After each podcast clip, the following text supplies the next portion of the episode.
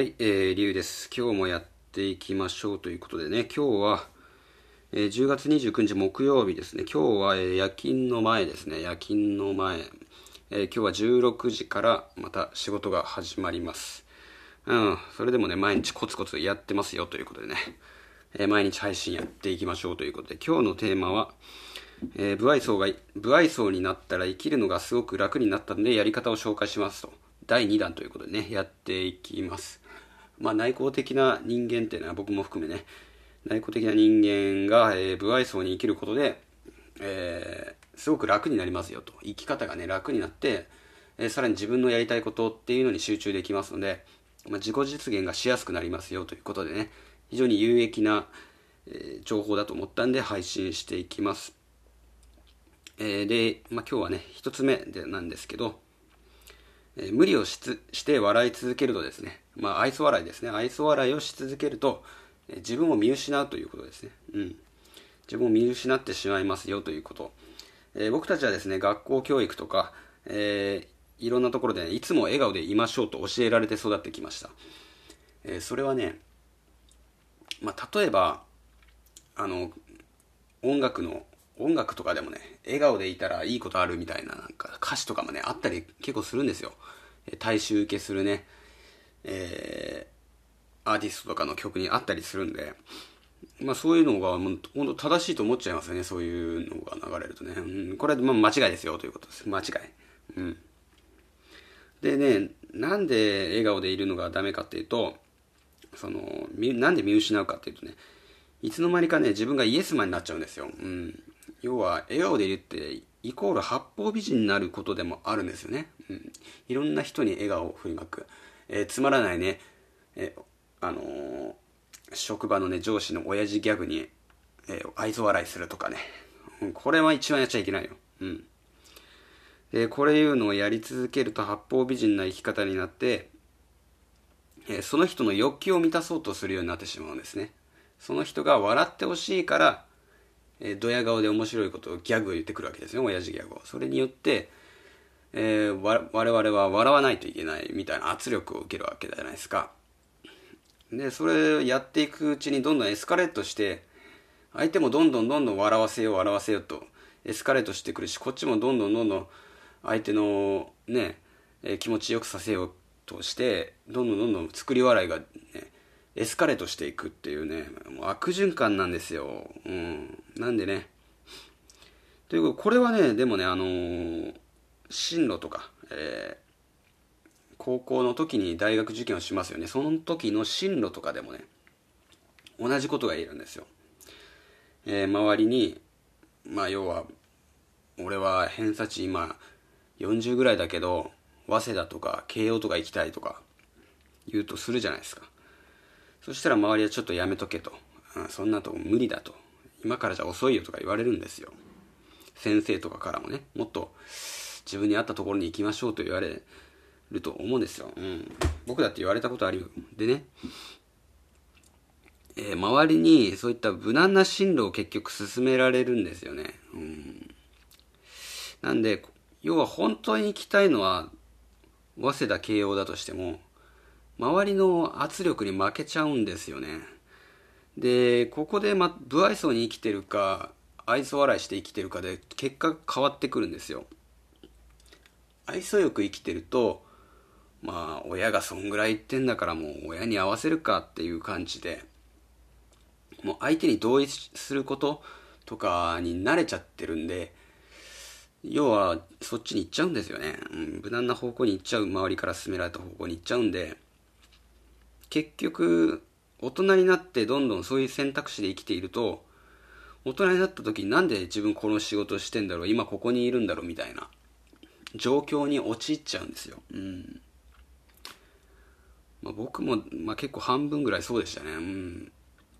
なんで、そういった自分をちょっと見直していこうと。まあ、本当にやりたいことをやっていきましょうということですよね。うん、大事なことはね。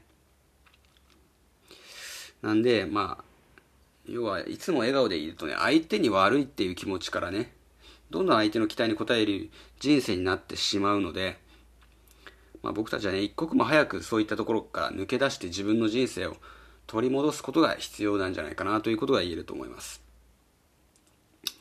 で、次ですね。えー、次は人間関係についてね。まあ、合わない人とはね、ギクシャクした方がいいですよということ。うん。まあ世の中には合わない人は避けろとかね、うん、関わるなとか、まあそんなことを書かれている本とかって結構あると思うんですけど、うん、単純に避けるだけでもいいんですけど、あの、大事なのは避ける上で、その、要は自分を嫌いな人ですね、自分を攻撃したりね、なんか威圧的な、えー、人とかいるじゃないですか。職場とかでね。で、そういった人に対してちょっとこびちゃう人って結構内向型に多いらしくて、うん、要は、本当はね、自分も苦手なんです。攻撃する人なんてみんな苦手じゃないですか。そういう人に対して、えー、機嫌を取りに行ったりね。うん。なんか、ね、怒られたくないからでしょうね。機嫌取りに行ったりしちゃうんですよ。で、僕もね、昔そういうことしたことあるんですけど、これほどね、不毛というか無駄であって逆効果なことはないということですよね。要はもうお互い嫌い同士なわけじゃないですか。攻撃されるってことは相手にある程度嫌われてないと攻撃されないわけですし、で攻撃されるとこっちも嫌いになるわけだから、お互い嫌い同士なんですよ。そもそも。うん。攻撃されるされないの関係はね。なんで、もうね、あんまり反応しない方がいいですよということですね。そういうのには。うん。で、相手にまあ自分が嫌いだっていうことが伝わるようにむしろしといた方がいいかなということですよ。うん。反応、まあ反応しなければいいんです。不愛想にして反応しなければ相手は、あ、こいつなんか自分のこと嫌いなんかなと気づいてくれます。そこでね、愛想笑いを振りまいていると、なんかあっちはね、自分のこと嫌いじゃないんだって思っちゃうんでね、うん、なんかね、要は余計に距離が近くなっちゃったりして、またそこでこじれてくるくるみたいなね、うん、そういったことが起きてくるんで、お互いになんかこの、こいつと合わないなと、この人と合わないなと思えるぐらいの感覚でいた方がいいということですね。そういった関係を構築していこうということですね。そうすることによって、えー、嫌な思いっていうのも減ってくるし、えー、変にね、その人と関わる時間も減ってくるんで、まあ、プライベートでもね、まあ、しっかりその自分の時間取れてきますよということですね。うん。で、次ですね。相手のリアクションを求めないということですね。これが大事なことになってきます。不愛想に生きるとですね、たとえ相手がね、自分の逆に笑わなくても許せるようになるんですよ。例えば僕が相手にちょっと面白いと思ってさ、親父ギャグを言うとするじゃないですか。それで相手が不愛想だったと。でもね、まあ、ある程度まで許せるようになるんですよ。なんでかっていうと、やっぱ自分が普段不愛想にしている、していれば、うん、相手が笑わなくても、まあ、自分もやってるしなと。同罪なんでね、えー、別に許せるようになってくるんですよ。なんで、まあ、不愛想になることで、えー、相手のね、不愛想を許せるようになってくるということですね。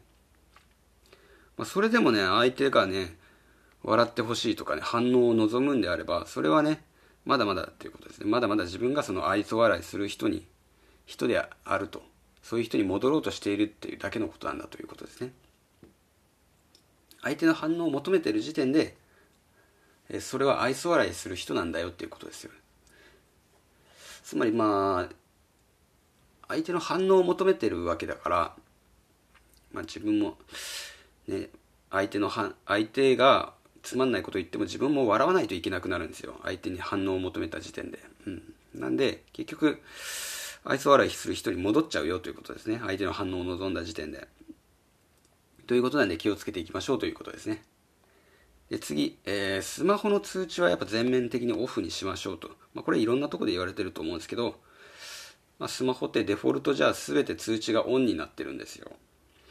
まあ、SNS とかですね、まあ、Twitter、Facebook、LINE、えー、それにやっぱ時間取られてる人多いと思います。でね、えー、特に朝の時間とかね、集中力が高い時間に SNS なんてやると、全部集中力持ってかれるんで、すごく朝、朝一でやるのだけはとにかく SNS はやめた方がいい。でも一番みんなが朝にするのは SNS の、えー、通知をチェックすることだったりもするんですよね。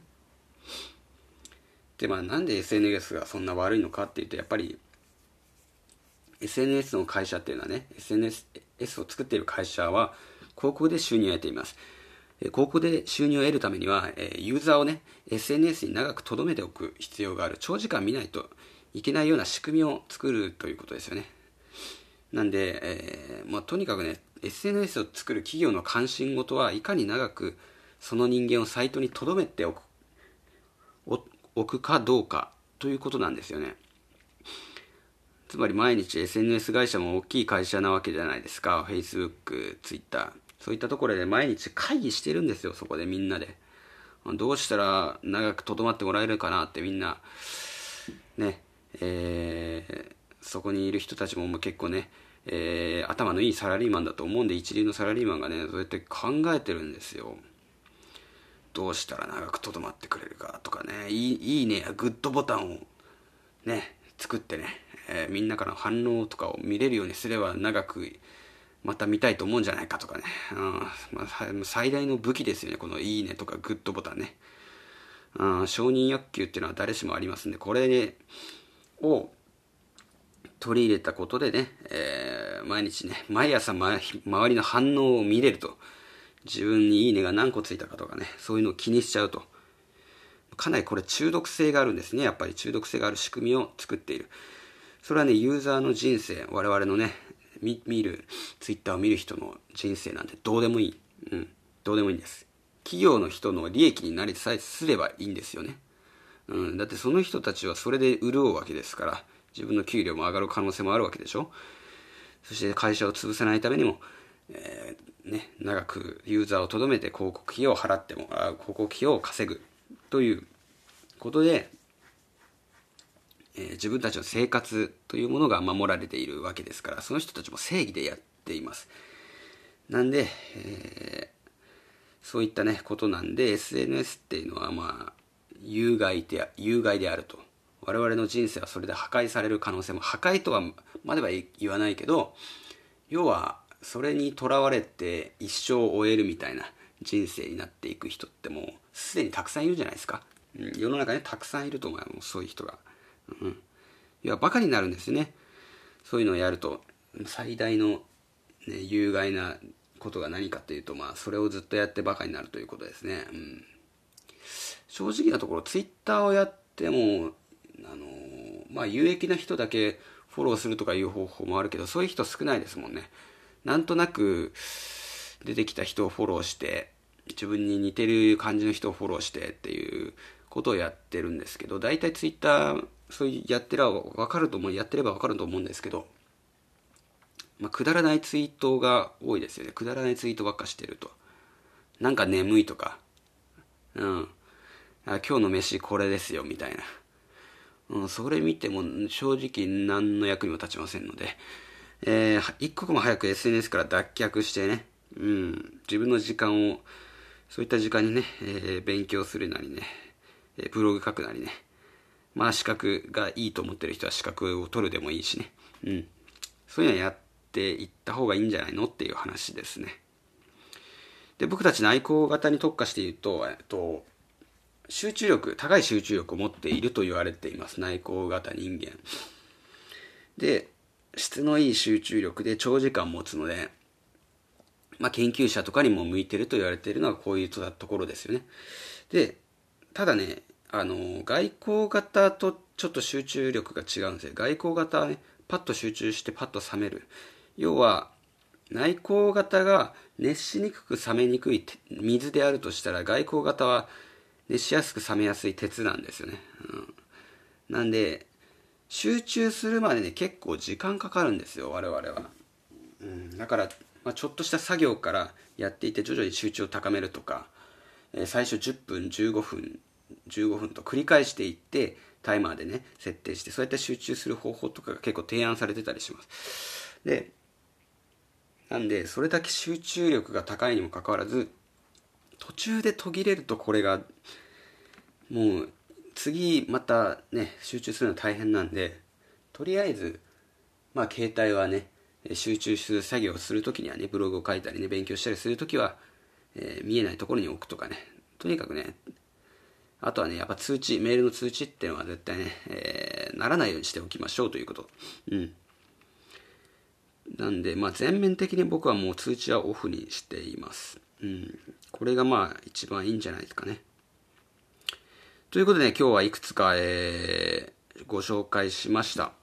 ということでね、えー、またね、えー、今日は頑張って仕事に行きたいと思いますので、それでは、え、皆さんいってらっしゃい。